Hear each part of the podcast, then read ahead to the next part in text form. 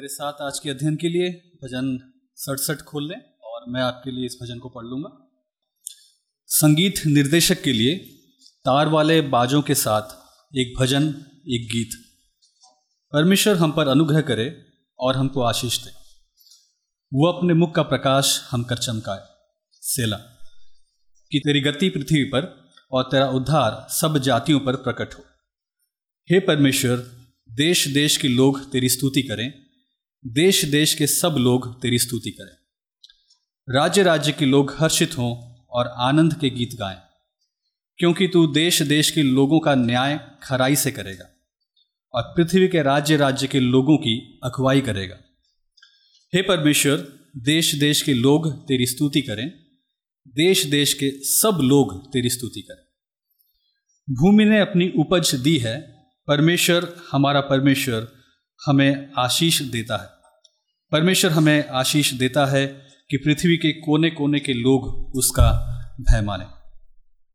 हम सभी लोग संडे को कली से आते हैं और हफ़्ते भर हम लोग अलग अलग रीति से कहीं ना कहीं अपने काम में या व्यवसाय में, स्कूल में, कॉलेज में अलग अलग स्थानों में अलग अलग लोगों के साथ हमारा इंटरेक्शन होता है, हमारी बातचीत होती है।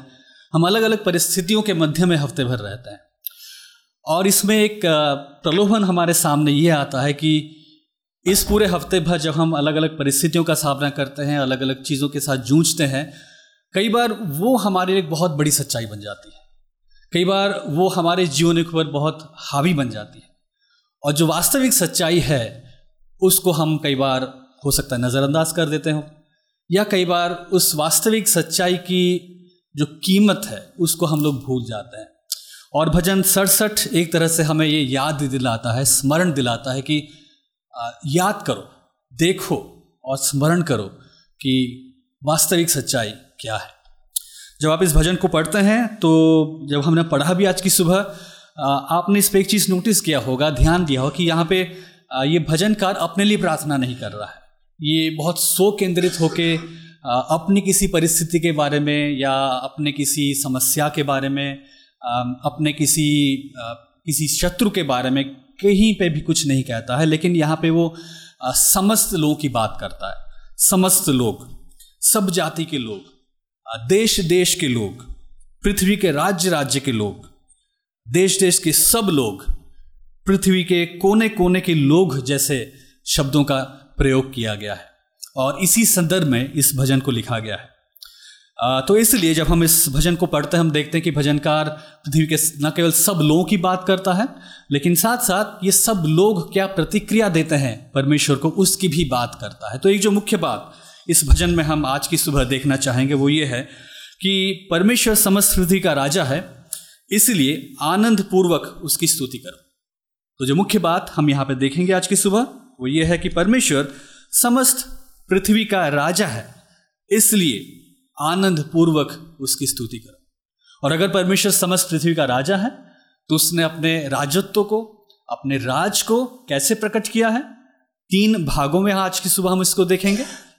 एक से लेके तीन पद में देखेंगे कि कैसे ये समस्त पृथ्वी का राजा उद्धार के कार्य को सब जगत पर प्रकट किया है।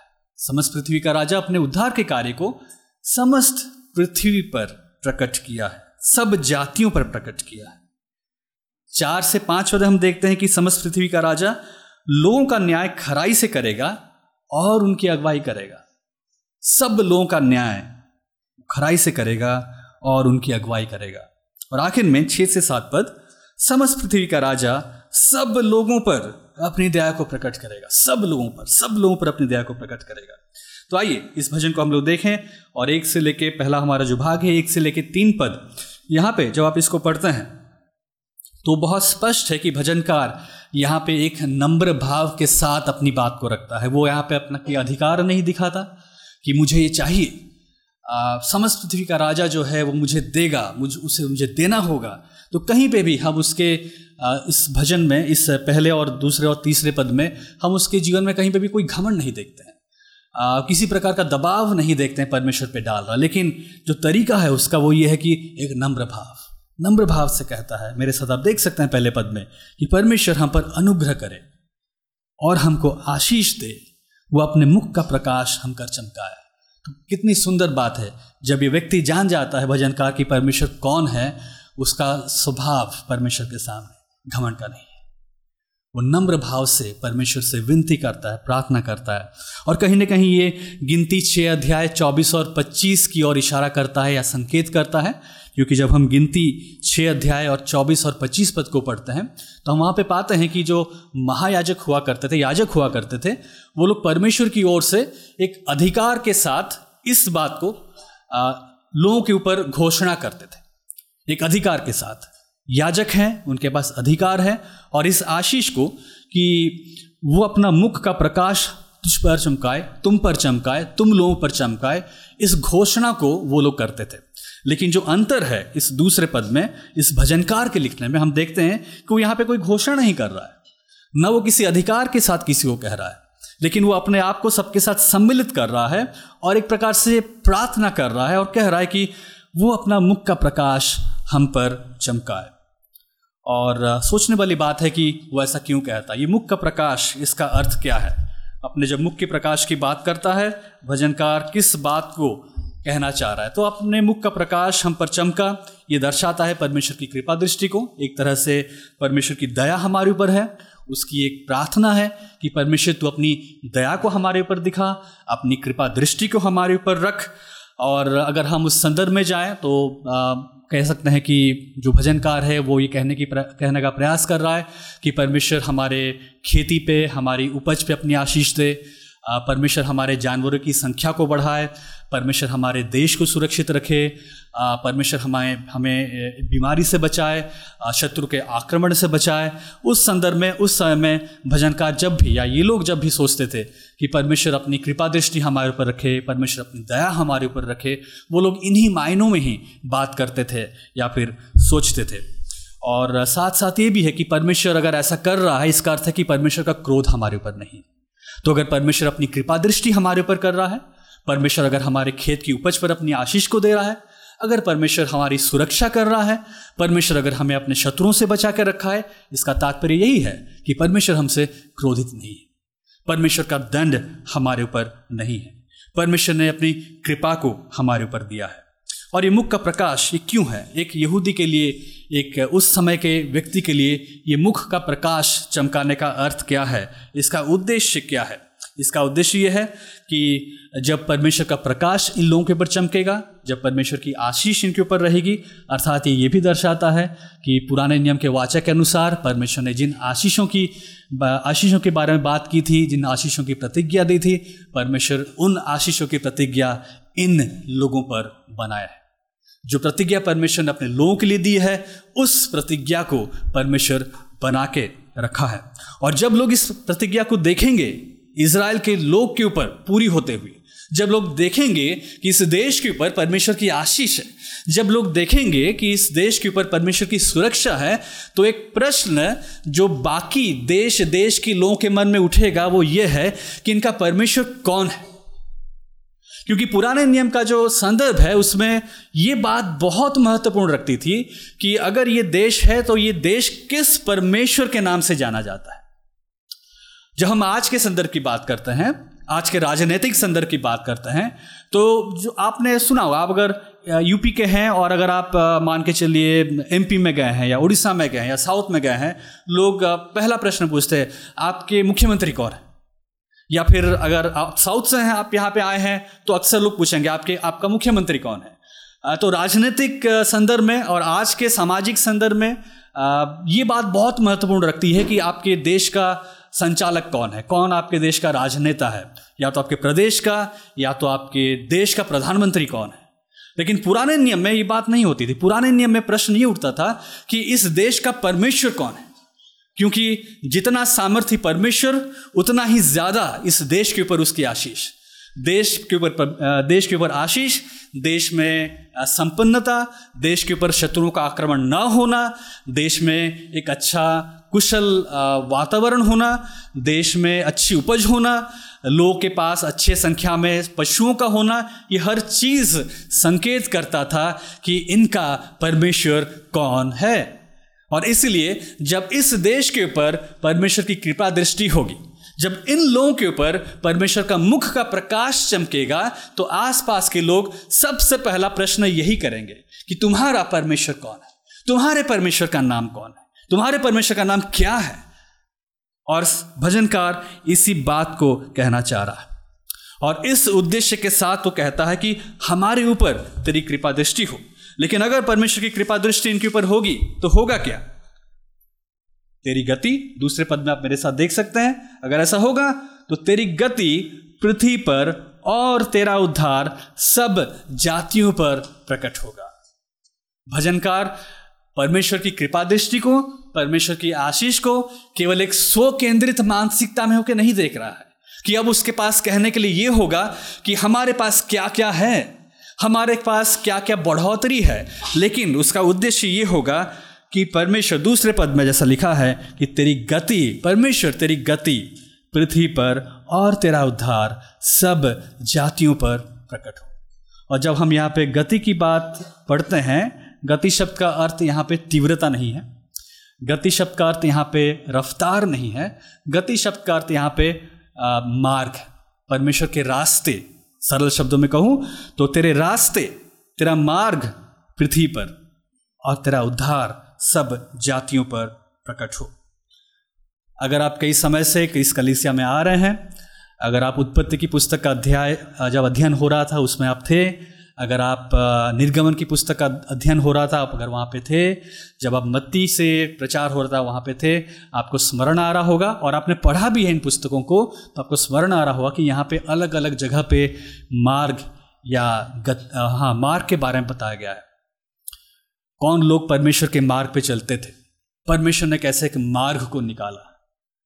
नए नियम में यीशु मसीह कहता है, मार्ग, सत्य, जीवन, मैं हूँ। सक्रे मार्ग पे चलना, चौड़े मार्ग में चलना। तो पूरे बाइबल में मार्ग का एक बड़ा ही महत्वपूर्ण विचार है। और यहाँ पे भजनकार कहता है कि लोग तेरे मार्ग को जानेंगे। तेरा उद्धार सब जातियों पर प्रकट होगा। प्रेरित नौ का दो में जब हम देखते हैं कि पॉलुस जाता है, जब वो सॉल था अपने कन्वर्जन से पहले, जब वो जाता है लोगों को मारने के लिए, वो कहता है कि इस मार्ग पे चलने वाले लोगों को मैं नाश करना चाहता हूँ। वो, ये वो मार्ग के लोग हैं। तो पूरे बाइबल में इस जो मार्ग है, परमेश्वर का मार्ग है, इसका एक बहुत बड़ा महत्व है। तो ये भजन, पहला, दूसरा पद भजनकार के अनुसार वो कहता है कि ये दर्शाता है कि परमेश्वर के उद्धार का मार्ग सब जातियों के लोगों के लिए परमेश्वर के उद्धार का मार्ग केवल कुछ लोगों के लिए नहीं है परमेश्वर के उद्धार का मार्ग केवल सीमित लोगों के लिए नहीं है, परमेश्वर के उद्धार का मार्ग केवल कुछ विशेष लोगों के लिए नहीं है, जिनके पास शायद कुछ धन है या वो लोग कुछ पढ़े लिखे हैं, लेकिन परमेश्वर के उद्धार का मार्ग, परमेश्वर की इच्छा के अनुसार वो सब पर प्रकट करना चाहता है। लेकिन एक डिस्क्लेमर है कि जब हम कहते हैं सब लोगों पर, इसका मतलब संख्या रूपी बात नहीं कही जा रही है, इसका अर्थ है कि सब प्रकार के लोगों पर। तो चाहे वो गरीब हो, चाहे वो अमीर हो, चाहे वो पढ़ा लिखा हो, चाहे वो राजनेता हो, चाहे वो सामान्य आदमी हो, चाहे व्यवसाय करने वाला व्यक्ति हो, चाहे वो एक छात्र हो, चाहे नौकरी करने वाला व्यक्ति हो, इन सब प्रकार के लोगों पर परमेश्वर अपने मार्ग को प्रकट करना चाहता है। तो परमेश्वर का उद्धार केवल यहूदियों के ऊपर ना होकर, समस्त जातियों पर प्रकट होने की योजना कोई नई बात नहीं है बाइबल में। ये केवल हम यहाँ पे भजन सड़सठ और दूसरे पद में नहीं पढ़ रहे हैं। उत्पत्ति बारह अध्याय, एक से लेके दो पद। परमेश्वर जब अब्राहम को बुलाता है, परमेश्वर इसी विषय में बात करता है कि तेरे द्वारा मैं सब जातियों पर अपनी आशीष को प्रकट करूँगा। मैं तुझे अनेक जातियों का, सब जातियों का पिता बनाऊँगा। जब हम नए नियम में आते हैं, हम देखते हैं, पॉलुस इसी बात को दोहराता है, इफिसियो दो अध्याय, ग्यारह से बाईस पद में, जब वो कहता है कि परमेश्वर ने मुझे प्रकाशन दिया और मेरे प्रचार के द्वारा जो सुसमाचार सुना रहा है, उसके द्वारा अब परमेश्वर की बैर की दीवार को हटा दिया है। अब यहूदी गैर यहूदी सब एक घराने में हो गए।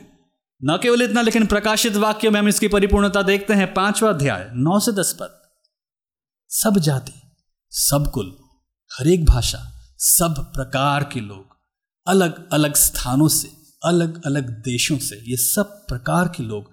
प्रकाशित वाक्य, पाँच अध्याय, नौ और दस पद में परमेश्वर की आराधना कर रहे हैं। तो ये जो प्रार्थना है ये जो इच्छा है, ये जो भजन का लिख रहा है, इसकी परिपूर्णता भी हम प्रकाशित वाक्य पाँच अध्याय नौ और दस में देखते हैं कि परमेश्वर ने अपने उद्धार के मार्ग को इन सब प्रकार के लोगों पे प्रकट किया और वहाँ पे ये सब जाति के लोग अलग अलग भाषा बोलने वाले लोग, सब लोग मिलके परमेश्वर की आराधना कर रहे हैं। इसीलिए उद्धार की योजना केवल इसराइलियों के लिए नहीं, परंतु ये समस्त देश के लोगों के लिए है। तो यहाँ पर हम देख सकते हैं कि भजनकार एक विशेष कारण या लक्ष्य को ध्यान रखते हुए परमेश्वर के मुख के प्रकाश को चमकाने की बात करता है। और प्रश्न ये हमारे लिए है कि क्या हम भी इस उद्देश्य के साथ अपने जीवन को जीते हैं? हफ़्ते भर जब हम अपने जीवन को जीते हैं, जब हम लोगों से मिलते हैं, जब हम लोगों से बातचीत करते हैं, जब हम किसी को अपने घर में बुलाते हैं, किसी से मिलने जाते हैं हमारी जो दोस्ती है लोगों के साथ, हमारी जो मित्रता है अलग अलग लोगों के साथ, क्या हम भी उनके साथ जब बात करते हैं, हम इस उद्देश्य के को लेकर बात करते हैं कि परमेश्वर, तेरा उद्धार तो सब प्रकार के लोगों के लिए है। तो क्या इस भाई को मैं आपके विषय में बताऊँ, मैं बताऊँगा, मैं बताना चाहता हूँ, प्रभु, आप मेरी मदद करें, आप मेरी सहायता करें। जो यहाँ पे भाई लोग हैं, जो आप कॉलेज में जाते हैं या स्कूल में जाते हैं, आप लोग सोच सकते हैं इसके विषय में, अगर आपने प्रभु को जाना है। आप जो अलग अलग जगह पे नौकरी करते हैं, आप इसके विषय में सोच सकते हैं कि क्या ये उद्देश्य आपके हृदय की एक धड़कन है कि जाति जाति के लोग परमेश्वर के उद्धार को जाने। न केवल समस्त लोगों के ऊपर परमेश्वर का उद्धार प्रकट हुआ है, पर उसका उद्धार सब लोगों पर प्रकट हुआ है। तो न केवल हम इस बात को यहाँ पर देखते हैं, लेकिन भजनकार आगे, जब तीसरे और चौथे और पाँचवें पद में जाता है, ये एक और बड़ी बात करता है, जो कि हमारा दूसरा बिंदु है। वो यहाँ पे भविष्य की एक बात करता न केवल उसकी इच्छा ये है कि परमेश्वर की गति, उसका उद्धार सब लोगों पे प्रकट हो, लेकिन अब वो एक निश्चित घटना को निश्चित घटना के बारे में यहाँ पे बात कर रहा है। एक चीज़ जो निश्चित रूप से होगी, और वही हमारा दूसरा बिंदु है, और वो यह है कि समस्त पृथ्वी का राजा सब लोगों का न्याय खराई से करेगा, और उसकी और उनकी अगुवाई करेगा। तो आप जब मेरे साथ देखेंगे चौथे और पाँचवें पद में आप यहाँ पे इन दो बातों को देख सकते हैं। चौथे पद में, क्योंकि तू देश देश के लोगों का न्याय खराई से करेगा और पृथ्वी के राज्य राज्य के लोगों की अगुवाई करेगा। तो भविष्य में क्या होने वाला है? भविष्य में क्या होगा? भजनकार क्या लिखता है? परमेश्वर देश देश के लोगों का न्याय खराई से करेगा। पृथ्वी के राज्य राज्य के लोग की अगुवाई करेगा। लेकिन इसका प्रत्युत्तर वो लोग कैसे दे रहे हैं? लोग परमेश्वर के इन कामों को देख के हर्षित हो रहे हैं। चौथा पद, राज्य राज्य के लोग हर्षित हों। और आनंद के गीत गाएँ। पाँचवें पद में भी उसी बात को दोहराया गया है। देश देश के लोग तेरी स्तुति करें। देश देश के लोग तेरी स्तुति करें। तो इस बात के प्रत्युत्तर को हम यहाँ पे देख सकते हैं। तो वर्तमान में वो लोग हैं, लेकिन वर्तमान में ये लोग एक प्रत्युत्तर दे रहे हैं, क्योंकि उन्हें मालूम है कि भविष्य में क्या होने वाला है। भविष्य की निश्चितता वर्तमान में एक उचित प्रत्युत्तर को लेके आता है और यही भजनकार की इच्छा है, इसलिए वो ऐसा कहता है। देश देश के लोग का न्याय खराई से करने, करना और उनकी अगुवाई करना परमेश्वर की प्रभुता को दर्शाता है। तो जब यहाँ पे लिखा है कि वो देश देश के लोगों का न्याय खराई से करेगा, वो राज्य राज्य के लोगों की अगुवाई करेगा, ये क्या दर्शा रहा है? ये परमेश्वर की प्रभुता को दर्शा रहा है कि वो समस्त पृथ्वी के ऊपर प्रभु है। वो समस्त पृथ्वी के ऊपर राज करता है। तो भजनकार इसके द्वारा इस बात की भी स्पष्ट करना चाहता है कि वर्तमान में भले ही देश देश के लोग अपने ऊपर अलग अलग राजाओं को देख रहे हो। भले ही देश देश के लोग अभी अपने ऊपर अलग अलग अधिकारियों को देख रहे हो। लेकिन भजनकार चाहता है कि वो समझे कि भविष्य की जो निश्चितता है, भविष्य में जो बात होने वाली है, जो होगी और जो सत्य है, उसके आधार पर वो अभी भी परमेश्वर की स्तुति करे और जाने कि इस समय भले ही कोई एक राजा हमारे ऊपर है, कोई अधिकारी है, लेकिन अंततः सबके ऊपर यहोवा ही राजा है। और कोई नहीं है। ऐसा नहीं कि एक दिन वो सबके ऊपर राजा होगा। ऐसा नहीं कि यहोवा सोच रहा है कि एक दिन मैं राजा बनूँगा। ऐसा नहीं कि यहोवा अपनी तैयारी कर रहा है कि एक दिन मैं राजा बनूँगा। ऐसा नहीं कि अभी वो कुछ सीख रहा है, कुछ कमी है, इसलिए वो राजा नहीं ऐसा भी नहीं कि वो सोच रहा है कि कैसे किसको हटाऊं इस जगह से ताकि एक दिन मैं राजा बन जाऊँ। ऐसा कुछ भी नहीं वो राजा था, वो राजा है और वो राजा रहेगा। भूतकाल वर्तमान काल भविष्य काल की सच्चाई तो यही है कि यहोवा ही समस्त पृथ्वी का राजा है। उसकी खराई से न्याय करना हमारे लिए भय और चिंता का विषय नहीं है। यह हमारे लिए आनंद का विषय है। तो जब भजन का लिखता है, वो कह रहे तुम हर्षित होगे, तुम आनंद मनाओगे, तुम गीतों को गाओगे क्योंकि यहोवा ही समस्त पृथ्वी का राजा है और वो खराई से न्याय करने वाला है। लेकिन ये अधर्मियों के लिए तो चिंता का विषय है।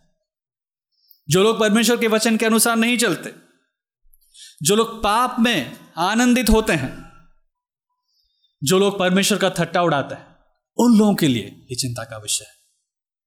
परमेश्वर के मार्ग को त्यागते हैं, परमेश्वर की निंदा करते हैं, उनके लिए ये चिंता का विषय है। उसकी प्रभुता को लोग नकारते हैं, उनके लिए यह भय और चिंता का विषय। और अगर लोगों को परमेश्वर के न्याय के कारण भयभीत न होकर भजनकार के अनुसार उसकी स्तुति करनी है, भजनकार के अनुसार हर्षित होना है, आनंदित होना है, गीतों को गाना है तो केवल एक ही मार्ग, एक ही उपाय, एक ही विकल्प है। उन्हें पश्चाताप करना होगा। उन्हें इस बात को अंगीकार करना होगा कि यीशु मसीह ही उद्धार करता है, परमेश्वर ही उद्धार करता है।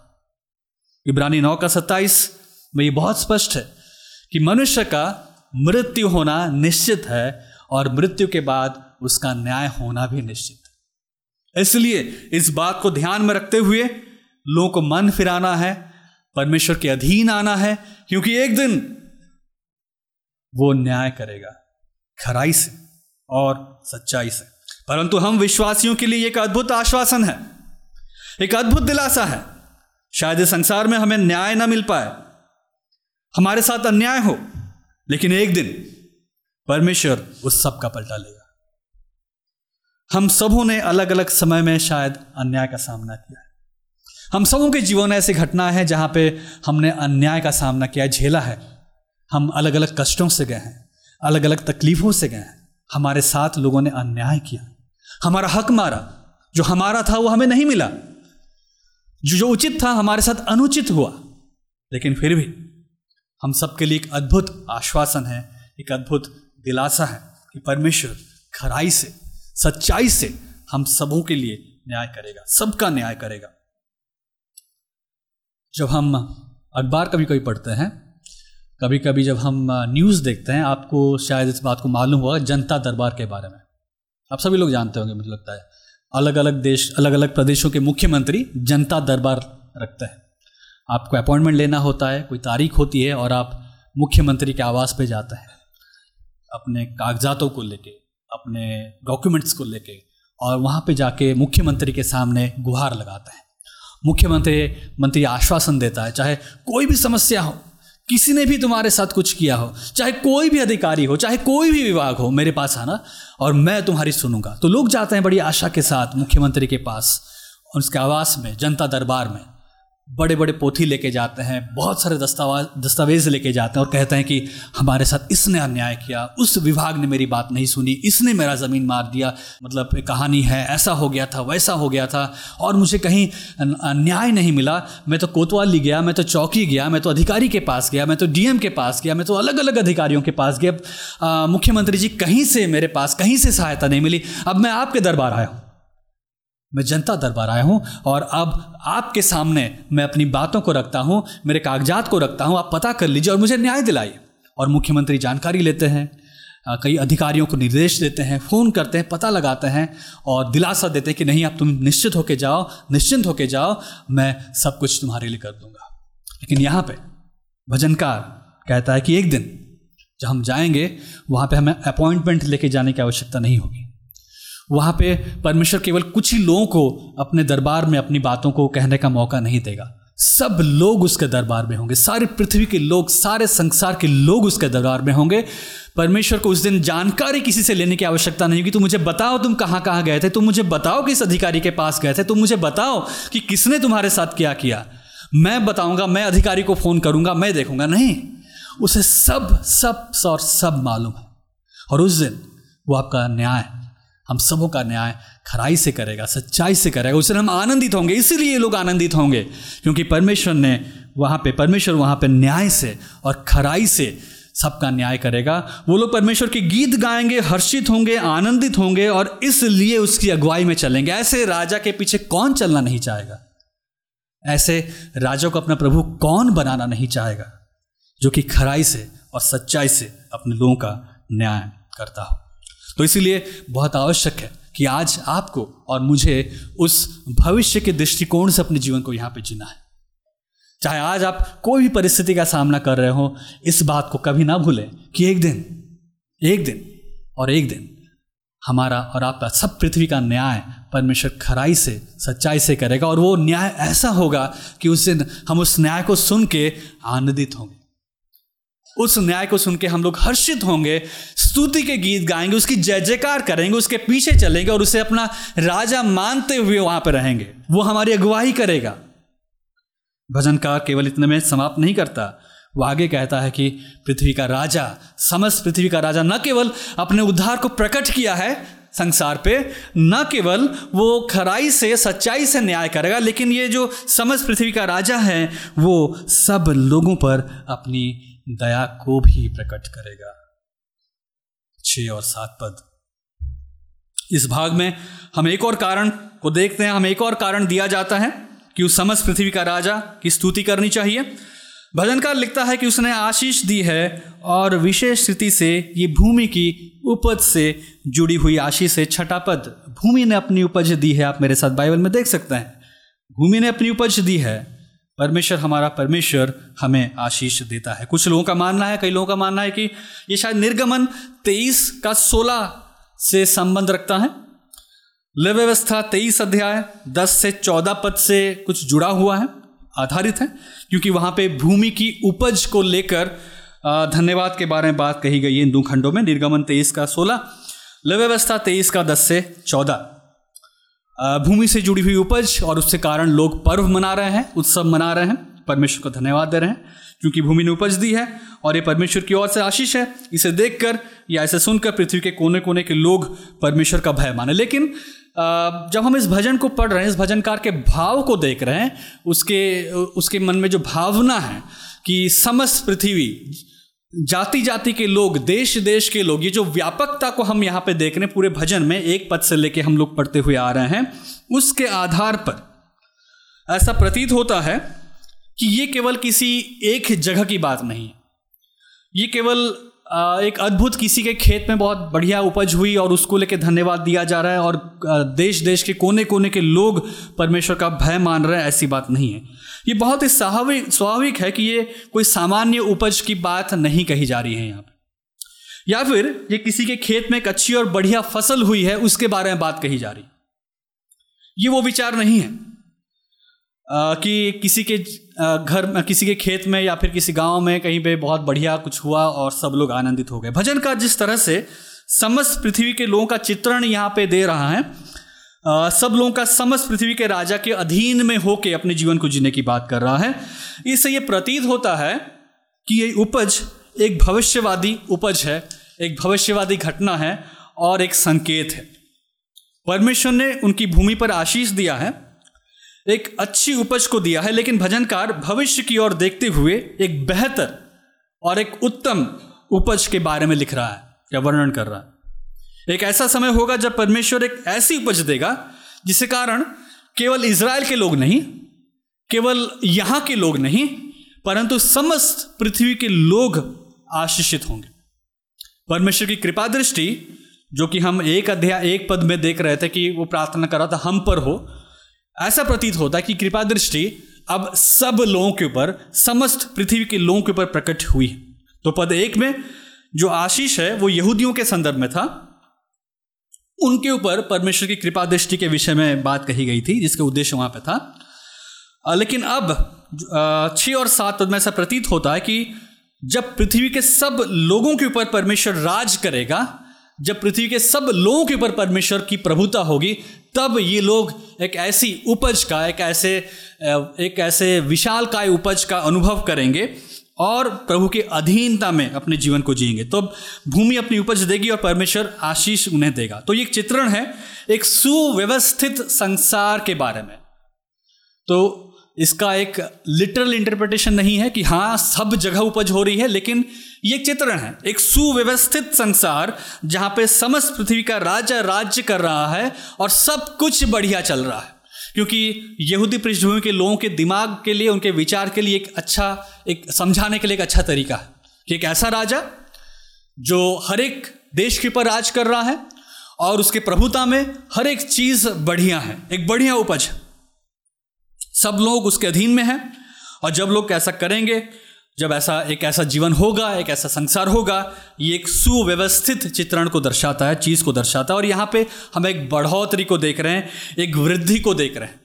एक पद में जो बात हो रही थी, उसकी वृद्धि अब हम छठे और सातवें पद में देख रहे हैं। परमेश्वर की कृपा दृष्टि इसराइलियों के लिए, परमेश्वर की कृपा दृष्टि, उन लोगों के लिए, लेकिन एक वृद्धि छठे और सातवें पद में परमेश्वर की कृपा दृष्टि समस्त पृथ्वी पे, समस्त लोगों पे और एक उत्तम उपज, एक ऐसी उपज जिसे देख के पृथ्वी के कोने कोने के लोग उसका भय मान रहे हैं। तो जिस कृपा दृष्टि को उस समय केवल इसराइल के लोग अनुभव कर रहे थे उस उसे सारी पृथ्वी अब अनुभव करेगी।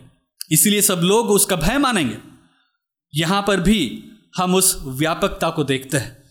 पृथ्वी के कुछ लोग या कई लोग नहीं परंतु पृथ्वी के कोने कोने के सब लोग, सब प्रकार के लोग, हर भाषा बोलने वाले लोग, हर जाति के लोग, हर जगह के लोग।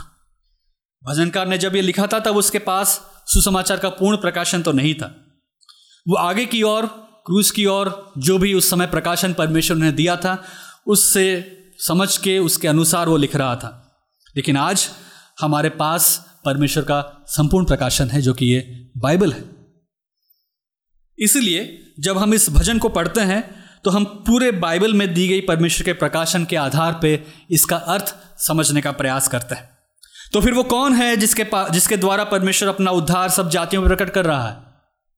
वो कौन है जिसके द्वारा परमेश्वर देश देश के लोगों का न्याय खराई से करेगा? वो कौन है जो राज्य राज्य के लोगों की अगुवाई करेगा? वो कौन है जो भूमि को एक ऐसी बहुतायत की उपज देगा कि उसके कारण पृथ्वी के कोने कोने के लोग उसका भय मानने लग जाएँगे। वो कौन है जो एक दिन इस पृथ्वी पर एक ऐसा परिवर्तन लेकर आएगा जिसके कारण देश देश के लोग उसकी स्तुति करेंगे?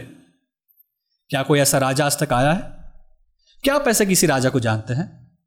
क्या इतिहास में किसी ऐसे राजा का वर्णन है? पृथ्वी के इतिहास में कोई ऐसा साम्राज्य नहीं आया। ना कोई था, ना है, जिसने ऐसा किया। ना कोई ऐसा राजा, ना कोई ऐसा बलशाली व्यक्ति जिसने ऐसा किया। जो हम एक पद में हमने पढ़ा कि परमेश्वर हम पर अर्थात भजनकार अपने लोगों की बात कर रहा है, यहूदियों पर अनुग्रह करे, उन पर अपनी आशीष दे, अपना मुख का प्रकाश चमकाए। एक समय हम उसी झुंड में थे जहाँ पे हम इसके, इससे अलग थे। हम इस झुंड के नहीं थे। यहाँ पे यहूदी लोग की बात कही जा रही है और एक समय हम इस झुंड में शामिल नहीं थे। हम वो लोग नहीं थे जिनके बारे में ये कहा जा सकता था कि हम पर भी परमेश्वर ने अपना मुख का प्रकाश चमकाया है। हम उस जुड़ में नहीं थे जहाँ पर ये कहा जा सकता था कि हम पर परमेश्वर ने अनुग्रह किया है। लेकिन ये कैसे संभव हुआ कि आज हम ये कह सकते हैं? ये कैसे संभव हुआ कि आज हमारे ऊपर परमेश्वर ने अपने मुख का प्रकाश चमकाया? किसके द्वारा हुआ? केवल एक व्यक्ति के द्वारा। और वो कौन है? वो यीशु क्रिस्ट। वो यीशु मसीह है। केवल वही है जिसके नाम से सब लोगों का उद्धार है। प्रेरित, चार का बारह। स्वर के नीचे, पृथ्वी के ऊपर, एक ही नाम, जिसके द्वारा परमेश्वर ने उद्धार के मार्ग को सब जातियों पर, सब प्रकार के लोगों पर प्रकट किया है। वही है जिसे परमेश्वर ने सबका न्याय करने का अधिकार दिया है। यहुना पाँच का बाईस, सत्ताईस, प्रेरित दस का बयालीस प्रेरित सत्रह, तीस से इकतीस, रोमियो दो का सोलह, प्रकाशित वाक्य उन्नीस का ग्यारह। यीशु मसीह है जो सबका न्याय करेगा, क्योंकि उसे वो अधिकार दिया है। तो वो खराई से और सच्चाई से न्याय करने वाला कौन है? केवल और केवल यीशु मसीह है। और सबसे बड़ी बात, यीशु ख्रीस्त ही वो है जो इस श्रापित भूमि को एक ऐसी उपज देगा। उस श्रापित भूमि में वो एक ऐसी उपज लेकर आएगा कि कोने कोने देश देश कोने कोने के लोग उसका भय मानेंगे। हम जानते हैं कि आदम और हवा के कारण पृथ्वी श्रापित हुई। न केवल पृथ्वी श्रापित हुई, संसार श्रापित हुई, हम लोग श्रापित हुए। हम लोगों के ऊपर पाप, मृत्यु आई और उस श्राप से हम कभी छुटकारा पा नहीं सकते थे। न अपने कार्यों से, न अपने बुद्धि से, न बल से, न पहुँच से, न पढ़ाई से किसी तरीके से नहीं, हम उस श्राप से कभी कभी निकल नहीं सकते थे। व्यवस्था का दंड हमारे ऊपर था। व्यवस्था की मांग इतनी भयानक थी कि हम तो श्राप के अधीन में थे, लेकिन किसने हमें श्राप से छुड़ाया? गलातियों तीन का तेरा। तो श्रापित होकर काठ पे लट गया। इसी बात को जब हम पुराने नियम में, व्यवस्था विवरण इक्कीस का तेईस में देखते हैं तो वहाँ पे उस व्यक्ति के बारे में बात कही जा रही है, वो श्रापित है क्योंकि उसने पाप किया है। व्यवस्था विवरण इक्कीस का तेईस, लेकिन ठीक वही चीज़ नए नियम में बदल जाती है। यीशु मसीह अपने पापों के कारण श्रापित नहीं हुआ। व्यवस्था विवरण इक्कीस का तेईस के अनुसार जो व्यक्ति पाप किया था, परमेश्वर के विरुद्ध बलवा किया था, इसलिए श्रापित था और काट पे लटकाया गया था। लेकिन नए नियम में गलातियों तीन का तेरा यीशु मसीह अपने किसी पाप के लिए नहीं अपने किसी कमियों के लिए नहीं, अपने किसी कमी घटी के लिए नहीं, अपने पापों के लिए नहीं वरण आपके और मेरे लिए, आपके खातिर और मेरे लिए वो काट पे लटका, हमारे लिए वो श्राप बन गया। तो इस भजन के आधार पे आपके सामने कुछ प्रश्न हैं। पहला प्रश्न, आपके जीवन के ऊपर परमेश्वर की कृपा दृष्टि को आप किस दृष्टिकोण से देखते हैं? आपके लिए परमेश्वर की कृपा दृष्टि कैसी है और क्या है? क्या आप अपने जीवन में, अपने आशीषों में, अपने परिवार में, अपनी नौकरी में, अपनी पढ़ाई में, अपने अच्छे घर में संतुष्ट हैं? या आप चाहते हैं कि परमेश्वर अपने उस अपार कृपा दृष्टि को दूसरों पर दूसरों पर भी प्रकट करें। क्या आप केवल अपने उद्धार को लेकर संतुष्ट हैं कि ठीक है, मैं बच गया, मेरा उद्धार हो गया, अब तो मैं स्वर्ग जाऊँगा क्या केवल आप इस बात को लेकर संतुष्ट हैं? या आप भजनकार की तरह चाहते हैं कि परमेश्वर का उद्धार, उसकी कृपा दृष्टि सब जातियों में प्रकट हो और आप उसके अनुसार परिश्रम करते हैं? योजनाबद्ध तरीके से लोगों से बातें करते हैं। सुसमाचार को सुनाते हैं। दूसरा प्रश्न। क्या आप भविष्य में परमेश्वर के खरे न्याय को लेकर वर्तमान की विपरीत परिस्थितियों में आश्वासन पा रहे हैं? आपके जीवन के कष्टों में? आपके जीवन में जब आपके साथ अन्याय होता है जब आपका काम कोई बिगाड़ देता है, उस समय आप क्या करते हैं? क्या आपको कुड़ाते हैं? परमेश्वर को दोषी ठहराते हैं? सोचते हैं कि, काश में मसीह ना होता। क्यों मैं मसीह बन गया? क्या है ये जीवन? क्या आप ऐसी ऐसी बातों को सोच के कुड़कुड़ाते रहते हैं, निरुत्साहित होते रहते हैं परमेश्वर के ऊपर लाछन लगाते हैं। या आप आनंदित होते कि एक दिन भविष्य में वो राजा सबका न्याय खराई से करेगा और उस दिन का इंतज़ार आप कर रहे हैं।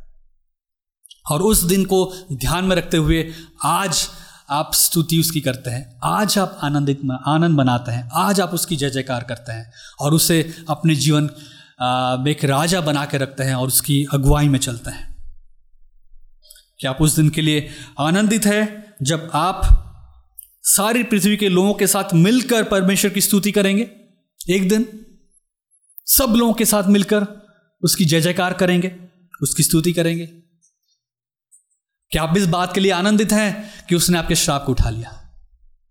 क्या आप उस बात को लेकर धन्यवादी हैं कि उसने आपके सारे अधर्म को मिटा दिया? आपके स्थान पे, काठ पे श्राप बन के वो लटक गया।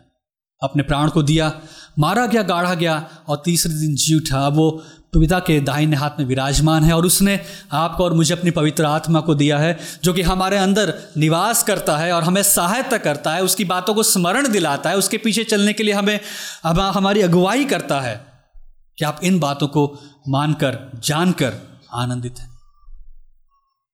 आज की सुबह प्रभु हमें सहायता करें कि हम इन बातों के बारे में विचारें दूसरों से बातें करें और इस संसार में रहते हुए जो बातों को हम, जिन बातों का हम सामना करते हैं, उसको सच्चाई ना मान लें। उसको सच्चाई ना मान लें। ये नहीं कि केवल हम दो घंटे के लिए चर्च आए हैं, यहाँ पे जो हमने सुना, और बाकी का समय संसार में जिन परिस्थितियों का सामना हम करते हैं, उसको हम सच्चाई ना मान लें। हम तो यहाँ पे केवल एक परदेसी हैं। कुछ समय के लिए ये सब कुछ खत्म होना होगा। खत्म हो जाएगा। लेकिन जो वास्तविक सच्चाई है कि परमेश्वर समस्त पृथ्वी का राजा है, उसको हम थामे रहे। और अगर आपकी जीवन की सच्चाई है, आप इस सच्चाई को थाम के चलते हैं कि परमेश्वर समस्त पृथ्वी का राजा है तो आप नित्य प्रतिदिन, हर घड़ी, हर समय, एक सेकंड हर सेकंड आनंद पूर्वक उसकी स्तुति करेंगे। आइए, हम प्रार्थना करें।